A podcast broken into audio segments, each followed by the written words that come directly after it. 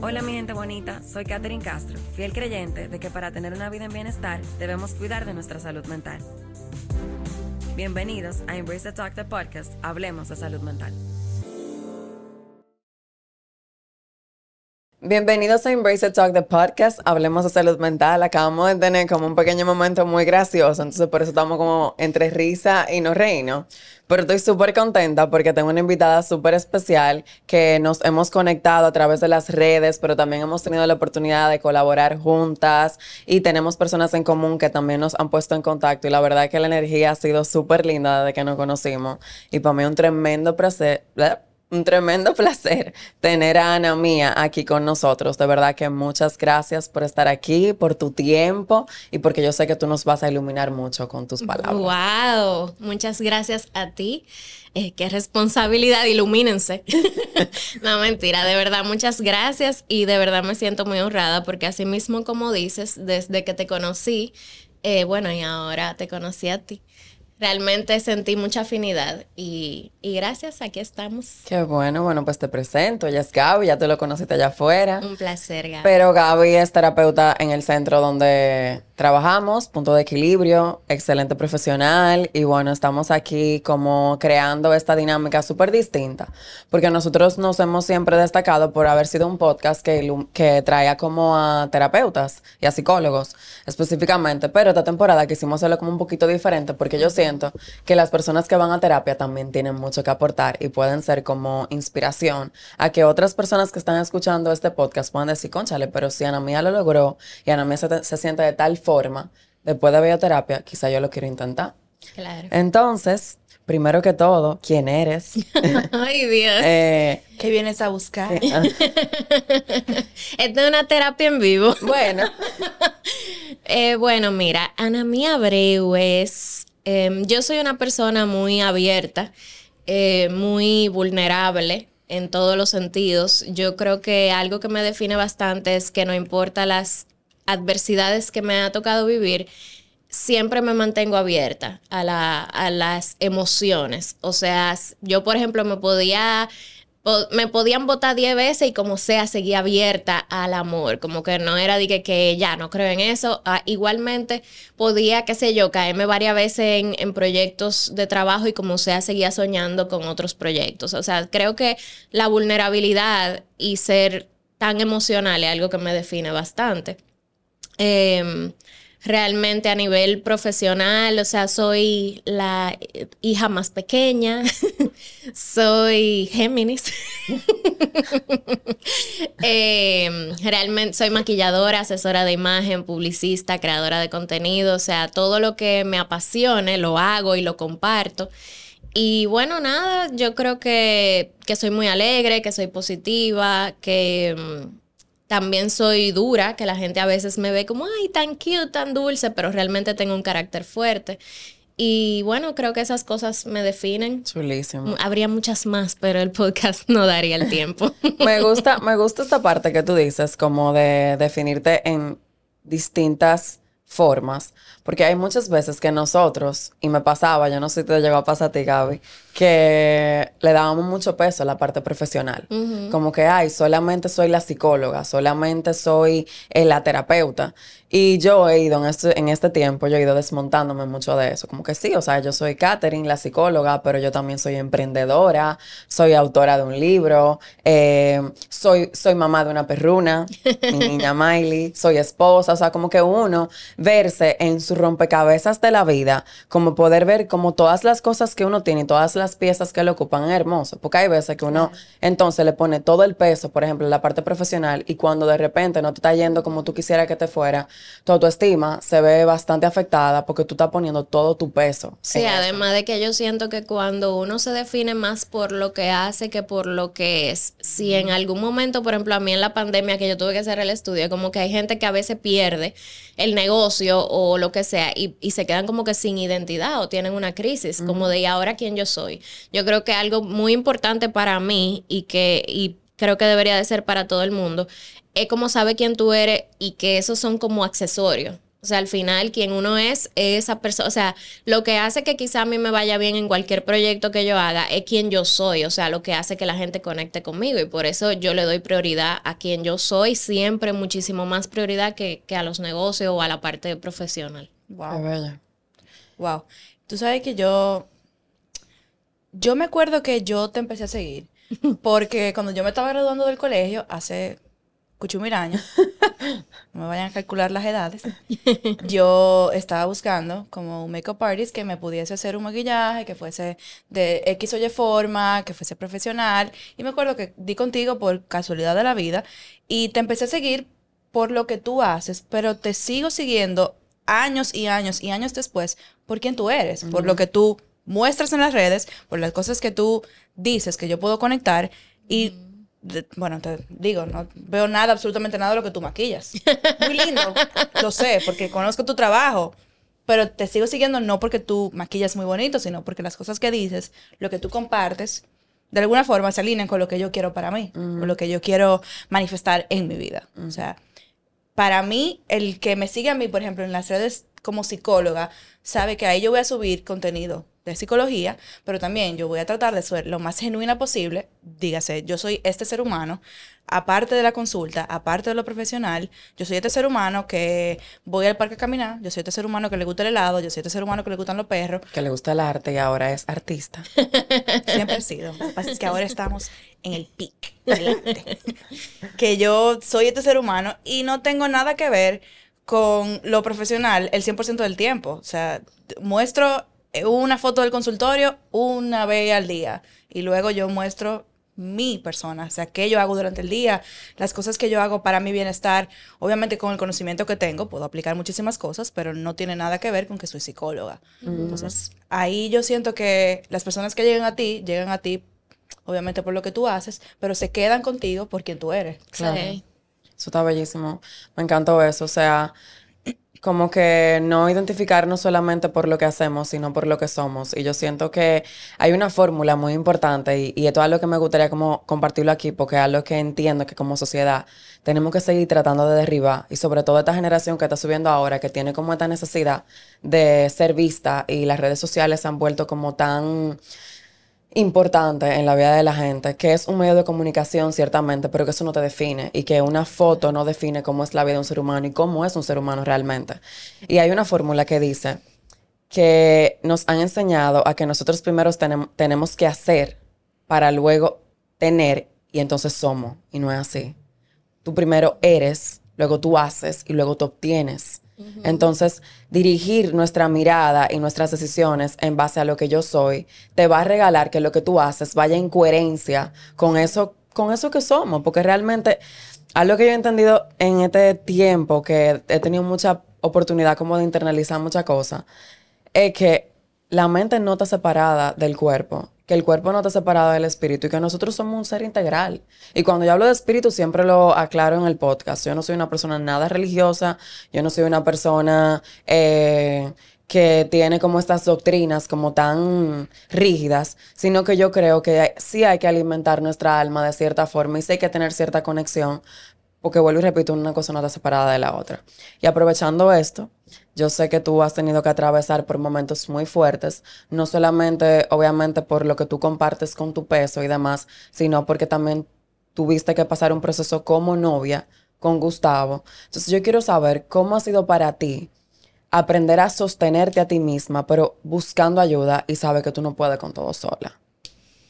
Bueno, en la situación de Gustavo, ¿tú te refieres? Y también tu tema con el peso. Bueno, realmente yo siempre yo empecé a ir a terapia desde muy chiquita. Mi mamá era psicóloga, lo que pasa es que ella no se dedicaba a eso, pero tú sabes que esa psicología se siente en la casa. Y como yo era la menor de una familia tan adulta, porque mis hermanos me llevan 16 años, o sea, cuando yo nací mami tenía 39, papi 45. O sea, ya cuando yo tenía, qué sé yo, 10 años, ya habían como problemas de verdad en mi casa. Entonces... eso me hizo, para bien o para mal, como madurar más temprano, porque cuando mami le diagnosticaron cáncer por primera vez, yo tenía 10 años. Entonces yo me hice tía a los 13. O sea, como que fue como me surgieron cosas más temprano. Y eso ellos mismos me llevaron a terapia porque hubo una época en donde yo lloraba como por todo. Entonces como que me llevaron por eso a ver qué era lo que pasaba. Y yo me acuerdo que en esa primera terapia ella me decía, es que no es que tú seas tan sensible, porque yo lo veía mal, como que me relajaban por llorona. Y ella me decía, es que simplemente tú tienes el vaso lleno de los problemas de tus hermanos, porque ellos toditos me hablaban como si yo fuera de la edad de ellos. Entonces, eso me enseñó desde muy joven el hecho de que yo necesitaba ayuda a lo largo de mi vida. Y cada vez que yo tenía una situación muy difícil, yo iba a terapia. Yo también creo como en muchas cosas espirituales. Hubo un momento que yo dejé de ir a terapia y me enfoqué por muchos años en hacer reiki, acupuntura, constelaciones. Todas las terapias alternativas yo le he hecho. Entonces, eso me ayudó bastante, pero yo sentía como que necesitaba un cable a tierra. Claro. Como que eso me ayudaba. Yo sentía que iba expandiendo mi mente, como que sentía que evolucionaba mi alma, pero como que decía, contrale, pero no estoy accionando. Uh-huh. Entonces, hace varios años, cuando yo me hice la bariátrica, ahí me mandaron como a la terapia como para aceptar si la cirugía o no. Después, en el proceso después fue que yo más ayuda necesitaba porque yo fui como que mi proceso fue muy diferente, bajaba muy lento, me enteré que tenía lipedema, que es una condición que casi nadie conoce. Entonces yo siento que para como que poder transitar esas emociones, porque al principio yo creo que lo primero que uno siente, o por lo menos lo que yo siento, es ira en esas cosas. Entonces, para no ser una persona llena de ira maltratando a todo mi alrededor, claro, yo siempre busco ayuda. Y voy buscando diferente, o sea, como que a veces yo intento con una psicóloga y quizás no siento que conecto tanto y vuelvo con otra. Con el proceso de Gustavo, desde que él tuvo el accidente, lo primero que yo le dije es que tú tienes que ir a terapia. Y como que se lo recomendaba hasta que finalmente él empezó a ir. Y a él le ha ayudado mucho a hacer todo este proceso bajo terapia porque han sido 4 años. Para los que nos escuchan y no saben, mi pareja tuvo un accidente andando en su motor, lo chocó una jipeta y le han cometido como 3 malas prácticas en donde ahora, por primera vez después de 4 años, es que él empezó a caminar. Pero han sido 4 años sin caminar. Entonces, para mí fue un proceso en donde en el 2019 él y yo terminamos. Yo me hice la bariátrica, un mes, o sea, ya yo tenía mi operación y yo terminé con él un mes antes de la operación para que no fuera a decir que lo boté porque me puse flaca o algo así. Lo boté, ¿verdad? Después me operé. A los 5 meses volvimos y cuando volvimos, que estábamos en luna de miel, a las 2 semanas tiene el accidente. Y cuando él tiene el accidente, yo todavía estaba pasando, yo viví como un miedo demasiado grande con la operación. Era como que mi mamá siempre me dijo que no me operara, que yo me iba o sea, que me podía morir.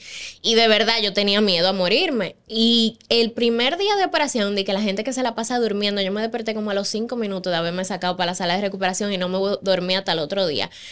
O sea, como que yo soy muy atenta, o sea, muy alerta. Ajá, no se me bajaba y yo siento que como que ahí yo vivía el miedo más grande que yo he vivido, que era como ese estrés como de que, o sea, yo ni podía respirar del miedo, me tuvieron que poner oxígeno.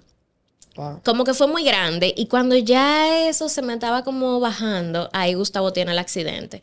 Cuando él tiene el accidente fue otro miedo fatal. Yo dije, Dios mío, se me murió mi mamá y también se me va a morir mi novio. O sea, como que fue un estrés a otro nivel.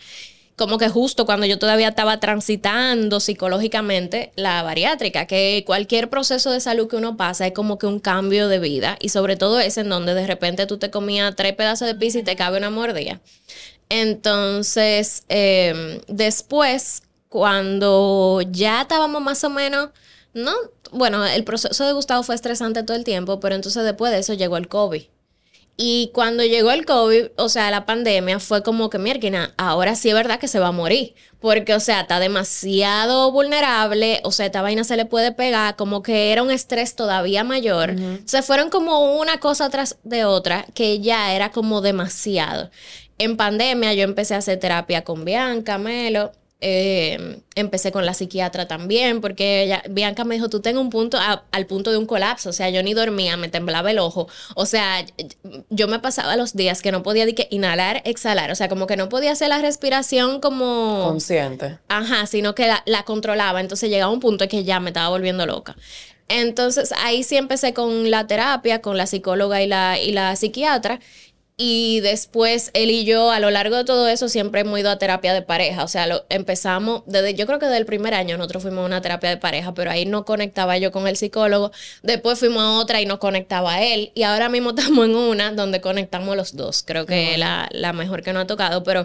es un proceso en donde la gente dice, no, si tú tienes que ir a terapia de pareja, ya suelta eso, las relaciones no funcionan así. O sea, muchísima gente nos decía eso. Y nosotros como que, claro que no, o sea, nosotros ahora nos tenemos que adaptar a la vida donde tú camines, porque han sido muchísimos años en donde uno se ha tenido que amoldar a un patrón que ahora es como que yo le digo, mi amor, tú y yo no nos conocimos en el ámbito de pareja normales. O sea, él y yo nunca tuvimos de que los dates y después de que irnos de fin de semana, eso nunca lo vivimos. O sea, incluso hay muchísimos amigos de él que yo no conozco y amigos míos que él no conoce. Porque aunque tengamos 5 años, gran parte de esos años han sido en pandemia. Después que sí, yo había cerrado el estudio y lo que estaba era abriendo uno nuevo, entonces tenía que ahorrar, no podía estar saliendo. Como que han sido mucho, nos han tocado como muchas cosas fuertes. Y hay cosas que a veces son las más básicas en las que podemos tener conflictos, que es como conocerlas después de haber estado tanto tiempo juntos. Claro. Y eso de verdad que se necesita una ayuda de alguien que sepa. Tú sabes que es muy valioso, Ana Mía, que tú estés compartiendo eso del tema de la terapia de pareja, porque hay mucho estigma con eso. O sea, de que si una persona necesita ya terapia de pareja, suelta eso porque no funciona. Y al final del día, cuando uno busca ayuda porque evidentemente algo no está funcionando. Pero qué bonito y qué nivel de conciencia tan grande el tú saberte que tú estás con una persona que también está dispuesto o dispuesta a tirar la batalla contigo. Sí. A saber que también tiene cosas que modificar, a saber que esto es un trabajo de equipo, no que depende solamente de una persona, porque al final del día, cuando es solo uno que está remando, no vamos a llegar a ningún lado porque se necesitan los dos remos para poder llegar. Wow. Entonces, es como que valioso, de verdad. Y te agradezco que tú le hayas tocado ese tema, porque es un tema que no habíamos tocado en el podcast, de la importancia de sabernos, número uno, a quién tenemos a nuestro lado. Y número dos, que la persona que tenemos a nuestro lado también reconozca y se reconozca que no es omnipotente y que también necesita buscar ayuda, como también tú en un momento la necesitas de buscar.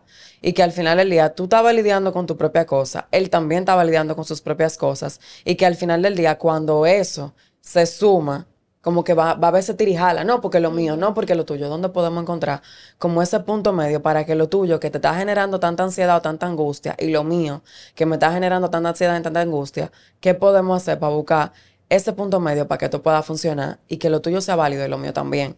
Y tú tocabas un tema también ahorita, que es el tema de que tú no te querías volver una persona maltratante a tu alrededor porque tú tenías mucha ira contenida, y eso pasa cuando una persona tiene mucho dolor en sí mismo. Pero qué hermoso que tú lo compartieras, porque yo estaba hablando con un paciente que me compartió el otro día un post y me dijo, ¿qué tú opinas de esto?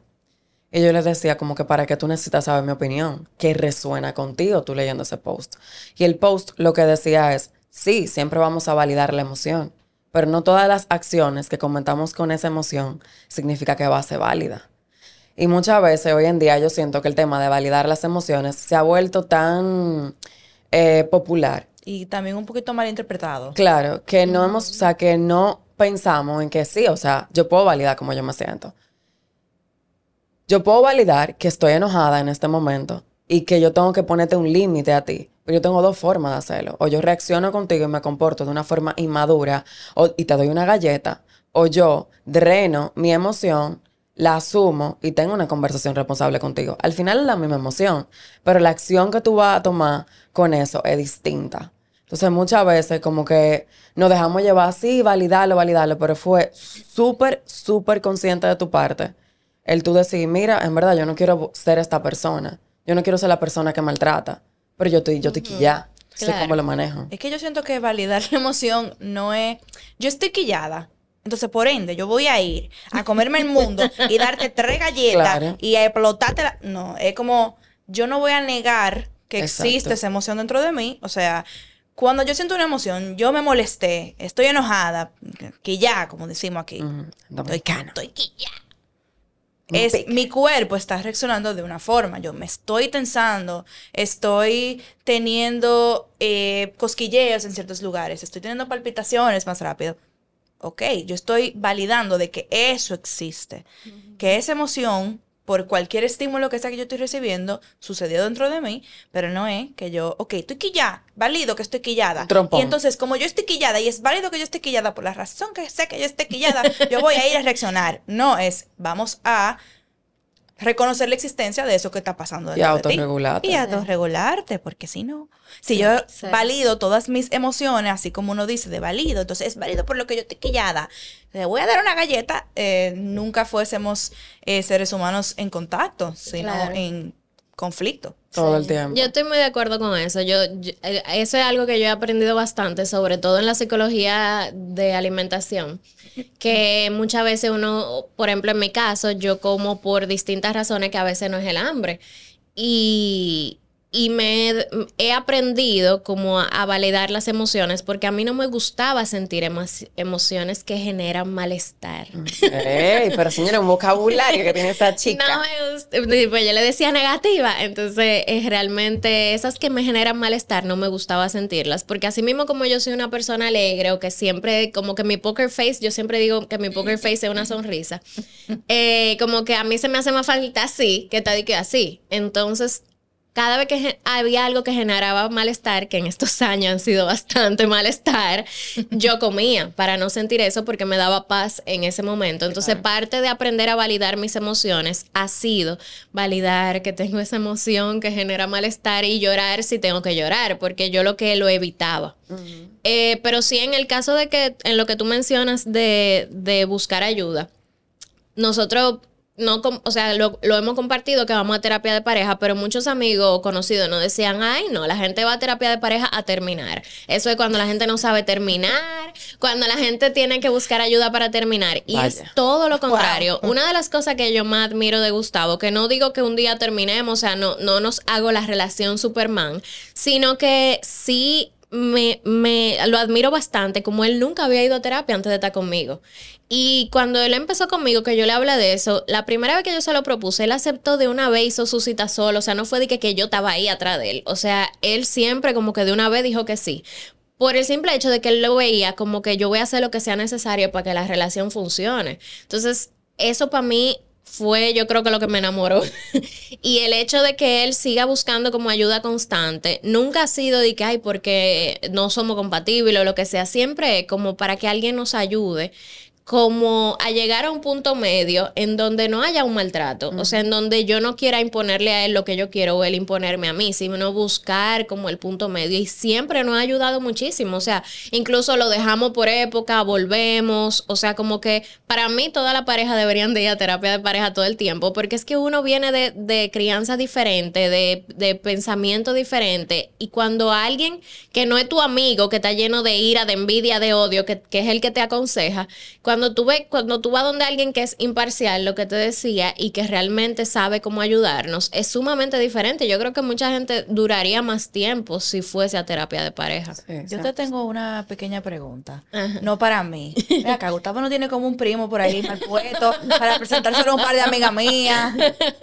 Eso quisiera, pero no. Ay, Gabriela siempre. Pues sí.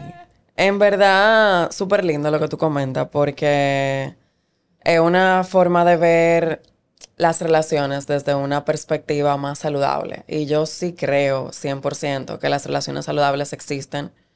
Yo puedo decir que yo convivo con una muy saludable, pero que también hemos tenido nuestros altibajos, como todas las parejas, porque no es verdad que así como la vida no es lineal, así tampoco tus relaciones van a ser lineales. Uh-huh. En cualquier relación que tú tengas, tú vas a tener ciertos conflictos, Pero al final del día, como tú decidas manejar ese conflicto y la persona que tú tengas a tu lado, sea relación de pareja, relación laboral, relación de amistad, que también esté dispuesta o dispuesto a trabajarlo contigo, es una persona que de verdad tú te das cuenta como que valora tu persona, así como tú valoras su persona también. Y eso es magnífico, porque para que una relación funcione, vuelvo y repito, tiene que haber una intención de las dos partes. No, y déjame decirte algo. Ahora, todas mis amigas, cada vez que estamos hablando de mis amigas que están solteras o lo que sea, es como que todo el mundo siempre está de que, ay, no, eso no fluyó. Ay, no, eso no fluyó, ya le saqué los pies. Ay, no, vamos a terminar porque eso no fluyó. O sea, ahora la gente está como que todo tiene que salir, mira, como inmediato. Un cuento de Disney, y que tú no vas a luchar por nada, como que uno no le va a buscar la vuelta a nada. Y yo, espérate, o sea, las cosas no siempre fluyen. O sea, Gustavo y yo no fluimos desde el primer día. O sea, realmente para nosotros está como estamos hoy, ha sido mucho trabajo. O sea, de verdad, yo lo digo, yo pienso a veces, era tan fácil estar soltera, yo no sabía todo lo que yo iba a tener que trabajar como para poder tener una relación sana. O sea, de verdad, yo creo que a veces uno se queda soltero por lo fácil que es, porque claro, es que realmente, o sea, crear una relación que funcione lleva mucho trabajo de las dos partes, y ahí es que tú te das cuenta si alguien está comprometido con la relación, porque Gustavo pudo decir, ay, no, esto no está fluyendo, bye, pero él se ha puesto también a trabajar conmigo para que la relación fluya. Entonces, es como que fluye, pero puede fluir cuando uno le pone el trabajo, no dice que, ay, eso no está fluyendo ya. Como que nadie quiere trabajar por la relación. Es como que si no fluye, bye. Sí, es como un tema de qué tan comprometida estoy con la situación. O sea, y al final del día, o sea, ciertamente hay un grado de responsabilidad que es importante asumir. Lo que pasa es que es más fácil decir que no fluye a yo decir que yo tengo que trabajar también. Porque si no fluyó, pueden haber cosas que también de mi parte no funcionaron. Pero es más fácil evadirlo que asumirlo. Hay una frase que me gusta mucho, y más que una frase es como una frase, y dice, tú no le puedes prestar tu fuerza a nadie para que la gente cambie. Pero al final del día, cuando esas fuerzas se unen, qué hermoso lo que se puede crear. Yo no puedo prestarte tu fuerza para que tú cambies, al final eso depende de ti. Pero si tú estás dispuesto a poner tu fuerza, y yo estoy dispuesta a poner mi fuerza, y Gaby está dispuesta a poner su fuerza, ¿qué es lo que se puede crear? Un gran podcast, por ejemplo. O sea, es como ese tipo de cosas. Es como que de quién tú te rodeas, de quién tú te codeas, que al final son gente que te van a inspirar y al final son gente que no. Y al final, cada situación que pase con quien tú te rodeas, siempre vas a un gran maestro para tú seguir evolucionando. Pero es más fácil decir, ah, no, fulana de tal cosa, pues banda. Ah, no, ¿qué tal cosa? Banda. Sí, es verdad que la banda ciertamente a veces es muy terapéutico, sí, estamos de acuerdo. Pero yo no me puedo pasar la vida entera dando banda, porque hay responsabilidades que hay que asumir. Y si tú quieres ciertas cosas en tu vida y mantener ciertas cosas en tu vida, hay cosas que tú tienes que hacer. Sí. Tú no puedes querer tener un estudio de maquillaje exitoso y no pretender que tú vas a tener que hacer un trabajo para que eso suceda. Uh-huh. Y ahora que pusimos el tema del estudio, en pandemia tú tuviste que cerrar. Uh-huh. ¿Cómo fue ese proceso para ti? Y después date cuenta que lo pudiste reabrir, pero tal vez desde una mentalidad diferente. O sea, cuéntame de esa Ana Mía de ese momento y cuéntame de la Ana Mía de ahora.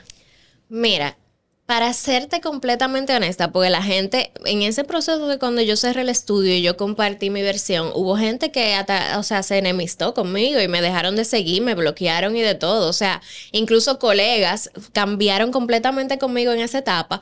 Porque yo cuando lo compartí dije, señores, estoy muy feliz porque esto quiere decir una nueva etapa. Pues la gente entendía que yo estaba siendo una hipócrita, porque la gente no podía entender que yo estuviese feliz de tomar esa decisión en ese momento de la pandemia. Como que miren a esta, como que no se lo creían, como que la gente, yo me imagino que hubiese querido verme un video subiendo llorando de que cerré el estudio, pero esa no soy yo. Entonces, la verdad es que a veces es más difícil ser auténtico, porque a veces lo que la gente espera de ti es totalmente una falsedad. Y me pasa o sea, en el mundo de las redes pasa bastante de que a veces yo veo personas que la gente dice que me encanta tu autenticidad, y yo que estoy en otro lado digo, pero está siendo totalmente falsa. Lo que pasa es que para la gente a veces esa autenticidad es lo que ellos quieren ver, no lo que es real para ti. Cuando en enero del 2020, que todavía no había llegado la pandemia aquí ni se hablaba de eso tanto, pues ya había llegado, qué sé yo, el 31 fue que llegó en China, whatever. yo le dije a mi hermana y yo creo que yo sería más feliz si yo cerrara el estudio. O sea, todavía antes de la pandemia. Y mi hermana dije que yo sí, pero o sea, con todo lo que yo gasté, tengo que echar la batalla, o sea, tengo que echar la pelea. Pero ya yo tenía desde enero pensando como que contrale, o sea, esta vida de ser la dueña del negocio no me gusta. O sea, quizá en otra etapa sí, o sea, puede ser que ahora yo esté asumiendo poco a poco esa etapa. Pero en ese momento, en el 2020, que yo tenía ahí, en enero del 2020 tenía 29 años, yo quería seguir creciendo mis proyectos, pues yo todavía me faltaban tantas cosas que yo quería hacer, y yo me mudé al estudio en una impulsividad de que ya quería crecer y como que tener mi espacio bonito, cómodo, todo eso. Pero ya yo tenía meses pensándolo, como que contrale. Si yo, o sea, como que antes era tan fácil no tener que estar como que con estas responsabilidades, pero al mismo tiempo era como que invertí un dinero, tengo que hacer esto crecer, tengo que trabajar. Pues en marzo llega la pandemia y yo dije, wow, esto sería una señal quizá. Y mi hermana dice, esta es la salida fácil, cierra ahora, porque tú no ibas a tener esta oportunidad. O sea, realmente, ahora viéndolo, o sea, en ese momento yo dije, pero esto es una señal. O sea, yo que estaba pensando estos meses, hablando con el universo, diciéndole como que no estoy segura si esto es lo que quiero, y fue como que llegó la pandemia y, o sea, todo lo malo que trajo, no le quito su peso y todo eso. Pero para mí fue como que, pero esto es una señal, porque si esto no hubiese llegado, yo hubiese durado 10 años más tratando de que el negocio crezca y hubiese dejado de hacer todo lo que yo quería hacer. Cuando empieza la pandemia, que ahí yo lo veo real, que yo digo, mierda, parece que sí que voy a tener que cerrar, me dio miedo. Y yo dije, contrale, no, yo no quiero cerrar porque es que yo invertí demasiado, como que me eché para atrás. Y mi hermana me decía, pero tú no te acuerdas lo que tú me dijiste en enero. Y yo, no, es que el negocio tiene que prosperar, y me acobardé. Yo duré con el estudio de marzo a julio, o sea que yo duré marzo, abril, mayo, junio, julio pagando renta con el estudio cerrado. Y ya hubo un día que mi novio me dijo, mi amor, ya tú tienes que tomar una decisión, porque o sea, ya tú tienes esos meses acumulados de renta, o sea, se te va a acabar todo el dinero, y de por sí yo todavía tenía préstamo de haber creado el estudio. Y de verdad, yo duré un día acostada, así llorando, en depresión total. Y Gustavo está asustado y yo estoy triste. De verdad, yo duré un día, literalmente un día así. Y al otro día le dije, ya voy a cerrar. Y fue de verdad como que me quité 100 libras de arriba. Tú sabes que eso es importante que tú lo digas, porque, señores, uno tiene que darse el espacio de hacer sus duelos. Sí. O sea, tú, por ejemplo, eso es como cuando tú terminas una relación de pareja en la que quizá ya tú no querías estar, pero esa persona vivió tantas cosas contigo y tú viviste tantas cosas con ella, que obviamente cuando se termina esa relación hay una etapa de duelo, y una forma de honrarlo es sintiendo las emociones. Entonces tú te diste tu día de, como digo yo, tu momento víctima. Sí. Dígalo. De dar asco, como dice Gaby. Pero yo tuve ese día, o sea, ya sabiendo que yo lo iba a cerrar. Fue como que déjame este día y como que así sentir mi todo. Show. Y ya sí, yo misma me reía de mí dentro de lo como yo estaba, porque yo estaba así en el colchón viendo para el techo el día entero. Y después, al otro día, de verdad, fue como que ya. Después de ahí no hubo ni un día en el que yo me sintiera mal por haber cerrado. O sea, fue como que ya, o sea, como que ya yo tenía en mente. Tú estabas en paz con tu decisión. Y aparte, yo nunca estuve sola. Yo fui incluso del grupo, tú y yo estábamos juntas. Fuimos del grupo que nos inscribimos en Personal Branding Masterclass, que era el Mujer Master de Patricia Peña. Y fuimos el primer grupo que entonces le tocó virtual, porque iba a ser presencial, pero llegó la pandemia. Y estar en eso, al mismo tiempo de estar viviendo todas esas cosas, me ayudó bastante, porque como ahí te ponen a pensar en lo que tú haces. Yo hasta me anoté en ese tiempo en el club de las 5 de la mañana con Paloma. O sea, muchísimas cosas yo hice que durante estaba pasando todo eso, yo no estaba sola, o yo no estaba dejando de pensar en las cosas que yo quería hacer. Entonces, ya cuando yo me decidí cerrar, fue como que sí, o sea, perdí esa inversión, como quien dice, pero gané experiencia, como que ya yo gané todo, ya sé todo lo que necesito a nivel mental. Pero cuando yo lo compartí así mismo. Y yo, señores, fue una etapa, pero estoy feliz. Pero la gente estaba dolida, como que qué hipócrita por no decir que quebró. O sea, mucha gente se alejó de mí en esa etapa y me dejaron de seguir. Y yo como que en esa etapa fue que ahí le cogí gusto a bloquear gente, porque yo de verdad que no entro a mis redes. La gente dice, ay, pero con todos los seguidores que tú tienes, eso es parte. Y yo, para mí eso no es parte. O sea, toda la gente que me ponga un comentario, no mal, o sea, no negativo, porque a veces es como ignorancia. Pero toda la gente que me haga comentarios, que yo vea que no hay forma de que yo responderle y que me vayan a decir algo como que entiendan, yo lo bloqueo. Yo vivo así, bloqueado y con gusto. Porque de verdad hay veces que la gente no quiere entender que lo que me transmiten es sus mismos miedos, sus mismas frustraciones, todo eso. Y yo cerré y la gente como que pensaba, incluso mucha gente de mi equipo se fue y como que en ese momento entonces empezó otra etapa en donde ahí sí me entró una tristeza fuerte. Fue que yo pensé que quizá por la lealtad o por lo que yo le había enseñado se iban a quedar conmigo y se fueron. Y me decían que yo no sé si tú vuelvas a tener clientes. Y yo como que a mí ni me había pasado eso por la cabeza. Yo decía, claro que yo siempre voy a tener clientes. O sea, yo nunca tuve como la duda de que ya. Entonces, yo sí que no estaba dispuesta a maquillar. Para mí, yo podía quedarme en olla sin tener ni un chele. Y yo decía, es que yo no voy a correr el riesgo de pegarle COVID a mi papá, de pegarle COVID a Gustavo. O sea, como que yo dije, no. O sea, yo de verdad era de las mega freak que no salía de su casa. Y yo decía, yo no sé cuándo yo vuelvo a maquillar. Ni siquiera en ese momento yo ni sabía si iba a volver a maquillar.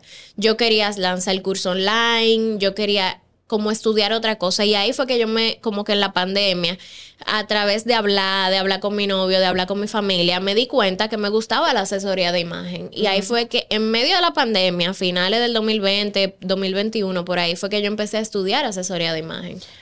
Que, o sea, varias cosas que quiero puntualizar. Número uno, cuando el beneficio resulta ser mayor a largo plazo, quizás es mejor tomar la decisión en el momento, aunque la decisión duela. Y yo siento que eso tú lo hiciste con el tema del estudio.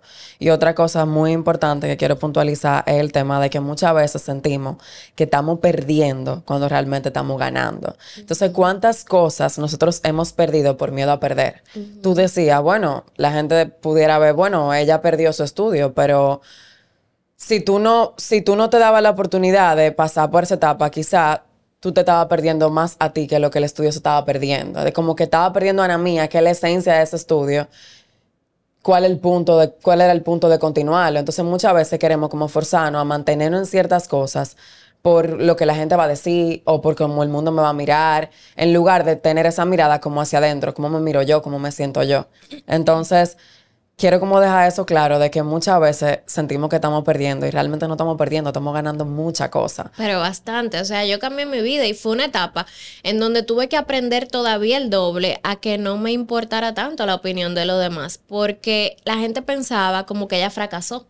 Yo nunca me vi así. O sea, pero de mi perspectiva, que yo lo veía como tan, como que era un gran paso, de que era un gran aprendizaje, de que yo iba a volver, eso lo veía yo, pero la gente de afuera decía, ay, la pobre fracasó, y incluso el engagement me bajó, porque a la gente le gusta ver gente como que esté triunfando, pero tú sabes, a su manera.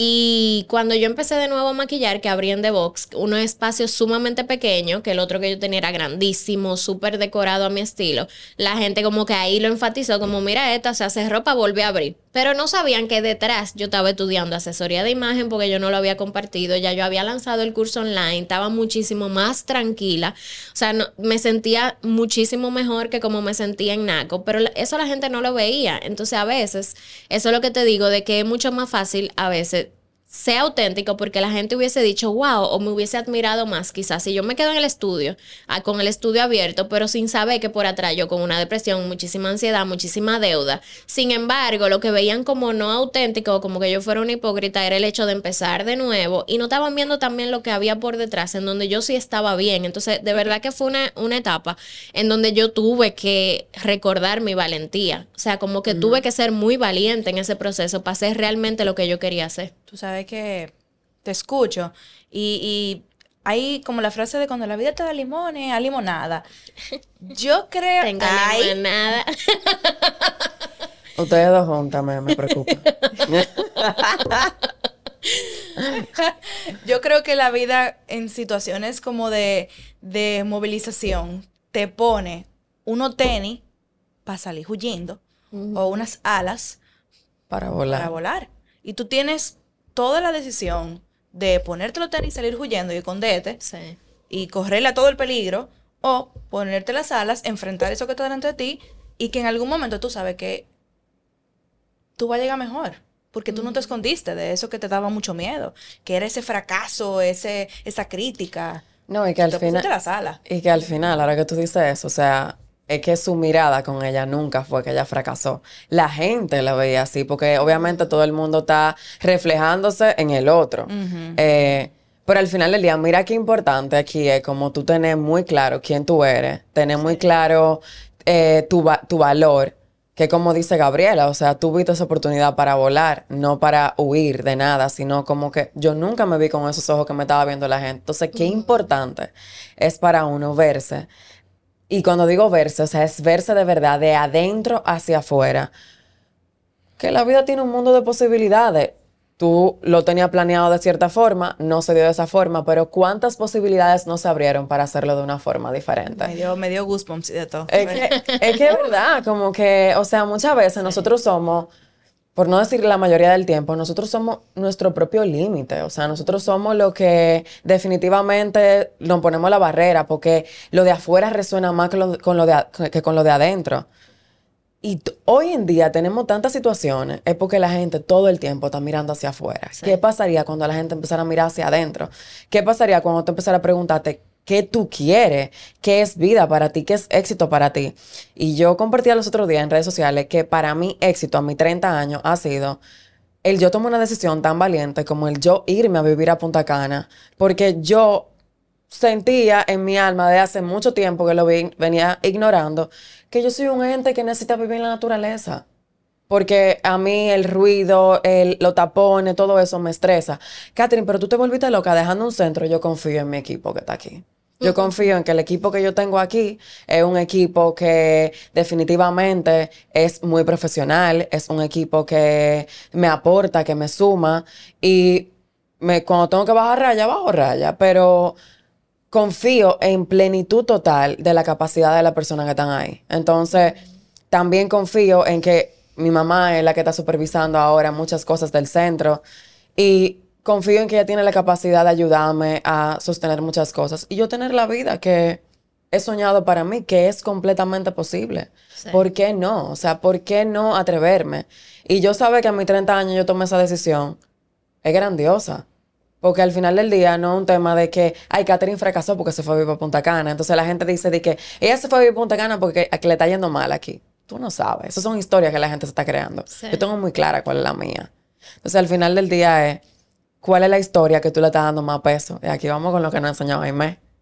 ¿Cuál es la historia que tú le estás dando más peso? Uh-huh. A la historia más pequeña que está creando la sociedad de ti, y tú estás dejando que esa historia también forme parte de tu historia, que realmente no es tuya, es la de la gente, no te pertenece. Esa historia de esa persona es la que se está creando, pero esa no es la tuya. Esa no es la que tú estás escribiendo. Entonces, me encantó eso que compartió Gaby, me encantó eso que compartiste tú, porque al final del día yo pienso que es eso, o sea, de saber que tenemos opciones. Tengo tenis, tengo zapatos con hoyo, tengo alas, ¿cuál voy a tomar?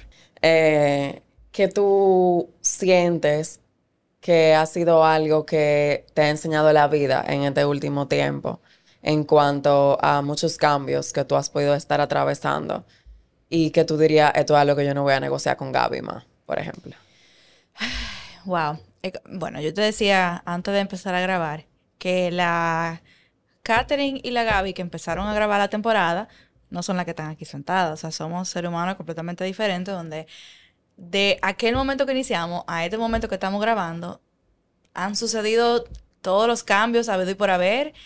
Y yo personalmente, que he tenido como la oportunidad de verme desde unos ojos más compasivos, es que mi hogar soy yo.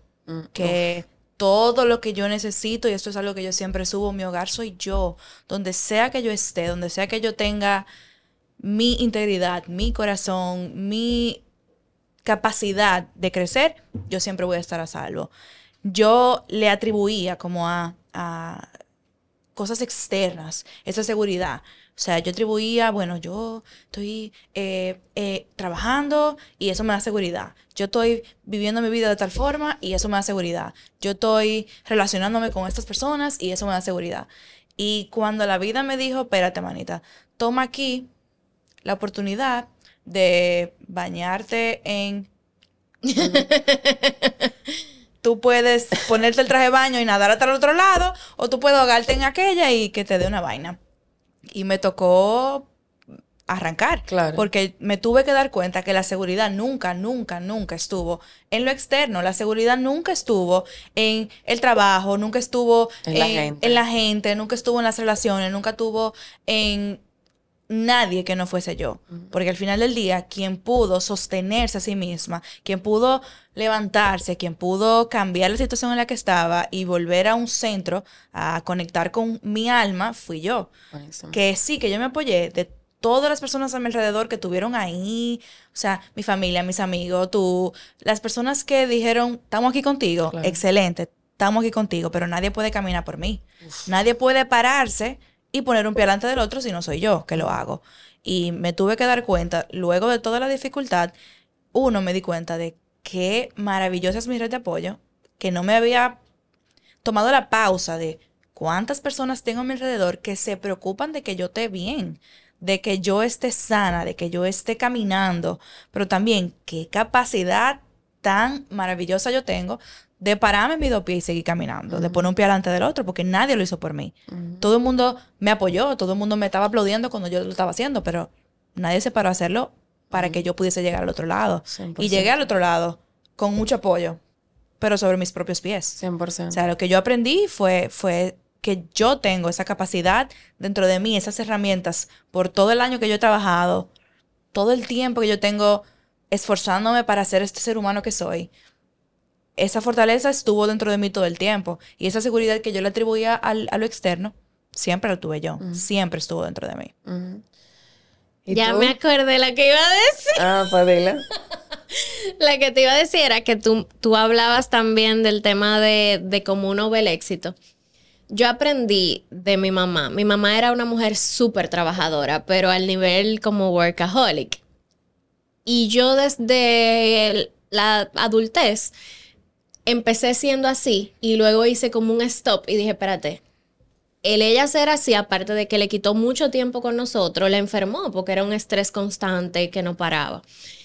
Y eso me ha hecho ser una persona que yo valoro, o sea, yo priorizo bastante a mí, a mi familia, a mi pareja. Como que yo mi vida personal la priorizo mucho más que el trabajo. Y en el mundo de hoy, en donde... hay tanta competencia, tantos rush por llegar, tantos rush por tener éxito. En el momento de la pandemia yo prioricé la salud de mi papá y de mi novio. O sea, yo decía, yo prefiero quedarme en quiebra o quedarme sin un peso, o sea, no trabajar que enfermarlos. Porque a veces son cosas que uno no cree que pueden pasar. O sea, la gente decía que exagerada, pero mi mamá se murió. O sea, yo sé que la gente se muere, yo sé que eso puede pasar. Entonces, eso me ha hecho que mucha gente siempre me dice, ay, pero es que tú ya con el tiempo que tienes, tú deberías de tener más seguidores, tú deberías de tener un estudio más grande, tú deberías de irte mejor. Pero no te han preguntado, ¿tú lo quieres? Y yo como que le digo, es que no, yo estoy en paz ahora mismo. O sea, yo sigo trabajando para seguir creciendo, pero en número uno, yo siempre pongo mi descanso. A mí no hay nadie que me haga trabajar a las 7 de la mañana. Porque yo decidí que no me gusta, o sea, no disfruto estar trabajando en la mañana. No es que me voy a despertar a la 1 de la tarde, si quisiera lo haría, pero es como que me da más paz trabajar en mi casa en la mañana y tener mi rutina. Sin embargo, yo duré muchos años tratando de adecuarme a esa rutina, de despertarme temprano, porque la gente entendía que eso era ser más, que era mejor. Y como que yo he creado mi vida bajo mis propios términos. Y eso la gente a veces no lo entiende, porque entienden que yo debería estar haciendo lo que hace otra gente o lo que sea. Y creo que un mensaje muy importante es que le dé prioridad a lo que es importante para ti, no a lo que la gente te diga. Porque al final de la vida, si algo me dejó esa enfermedad de mi mamá, fue ver que al final, o sea... al final no dejó ninguna herencia de todo lo que ella trabajó. Lo que uno quería era más tiempo con ella. Uh-huh. Entonces, para mí es más importante pasar tiempo con mi papá, pasar tiempo en familia, pasar tiempo con mi pareja. O sea, como que eso me da, o sea, eso es mucho más importante para mí que el trabajo. Que es verdad que quizás llegar y tú hiciera más dinero o pudiera crear un estudio más grande o tener...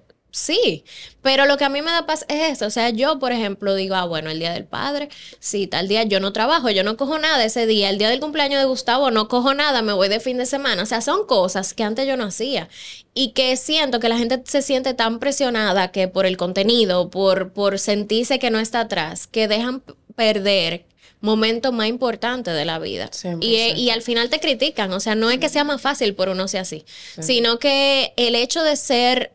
auténtico, para mí es un acto de valentía, porque a veces tú sigues o admiras gente pensando que son auténticos y realmente no lo son, porque tú no estás ahí, tú no estás viendo si es verdad.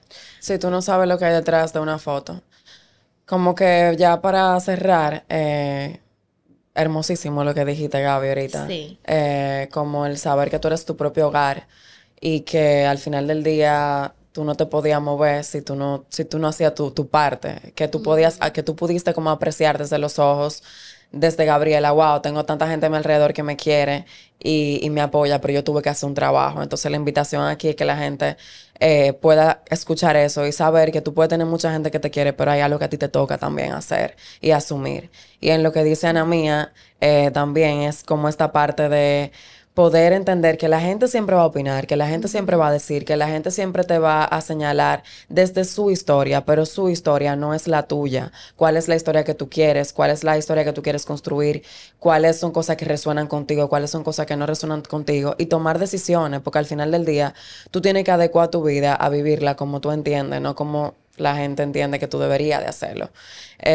Que hay reglas, sí, hay reglas universales, obviamente, pero al final del día muchas veces vivimos en incoherencia, no necesariamente con la sociedad, sino con nosotros por las decisiones que estamos tomando, porque no van en coherencia realmente con lo que tú quieres. Sí. Entonces, la invitación aquí es a tomar coherencia. Y ya para cerrar, sí me gustaría como que pudieras decirle algo a las personas con respecto a las terapias y cómo acudir a terapia y hacerte cargo de tu salud mental ha sido significativo para todos los procesos que has vivido y para la Ana Mía que eres hoy. Bueno, definitivamente yo creo que yo soy quien soy en gran parte por toda la terapia que he cogido. O sea, desde niña yo empecé a ir a terapia y de verdad que era tan extraño en esa época. Sin embargo, eso ha sido para mí como parte de la vida. Y todavía me choca cuando conozco personas que nunca han ido, porque es que hay tantas cosas que no se trata de ir a contarle tu vida a una gente, o como esa mentalidad que hay de que en terapia como que no se logra nada, porque tenía gente que me decía, pero tú siempre has ido y yo no veo como ningún cambio. Al final, tú sabes todo lo que hay que cavar como para tú empezar a conocerte, y son pequeñas cosas que hacen tu vida diferente. A veces es la mentalidad que te cambia y es simplemente ir como si fuera a una clase de vida que te ayuda a conocerte mejor, a saber por qué tú eres de tal manera. Y a veces sí, el simple hecho de descifrarlo, de tú darte cuenta de algo de ti, te hace actuar diferente. Uh-huh. Entonces, siento que todo el mundo debería de ir a terapia. A mí me ha ayudado bastante y hay tantas opciones hoy en día. Te decía antes de empezar el podcast que yo en mi niñez y eso fui donde muchos terapeutas old school, como yo le digo, como de la vieja generación, en donde uno se sentaba a hablar y ya. Y puede ser que eso a mucha gente no le guste, porque a mí misma me frustraba, porque para mí hablar nunca ha sido un issue. Entonces yo me sentaba, le contaba mi vida entera y salía de que, pero ¿y qué me llevé? Yo nada más hablé. Entonces como que yo siento que algo importante es ir probando. O sea, prueba diferentes psicólogos. No vaya de que donde uno y tú digas como que hay, como que no me gustó y ya, suéltate eso en banda. No es... O sea, eso es como que tú elijas un decorador para tu casa y tú te des cuenta que el estilo no te gusta. O sea, si el estilo no te gusta, tú vas a cambiar y vas a buscar otro, porque va a haber otro que sí va a pegar contigo. Así mismo es la terapia. Uh-huh. Entonces, mi recomendación es que sigan buscando y que de verdad hagan la terapia, porque ir donde el psicólogo un día es... O sea, no es nada. Tú tienes que hacer un tratamiento. Uh-huh. O sea, tú sabes, como que tienes que ir varias veces. Claro. Bueno, gracias de verdad por haber estado en este episodio. Nos iluminaste mucho con tus vivencias, con tus aprendizajes, con cierres de ciclos, con nuevos ciclos, y sobre todo me encantó la parte de la autenticidad. Definitivamente lo voy a hacer un corto. Me encantó lo genuina que fuiste, siempre muy lindo compartir estos espacios contigo y de verdad que espero que la vida te siga retribuyendo todo lo que das de inmensas formas, pero siempre en amor. Gracias. Así que nada, Gaby, de verdad que gracias por estar siempre y chicos, nos estaremos viendo en un próximo episodio. Chao.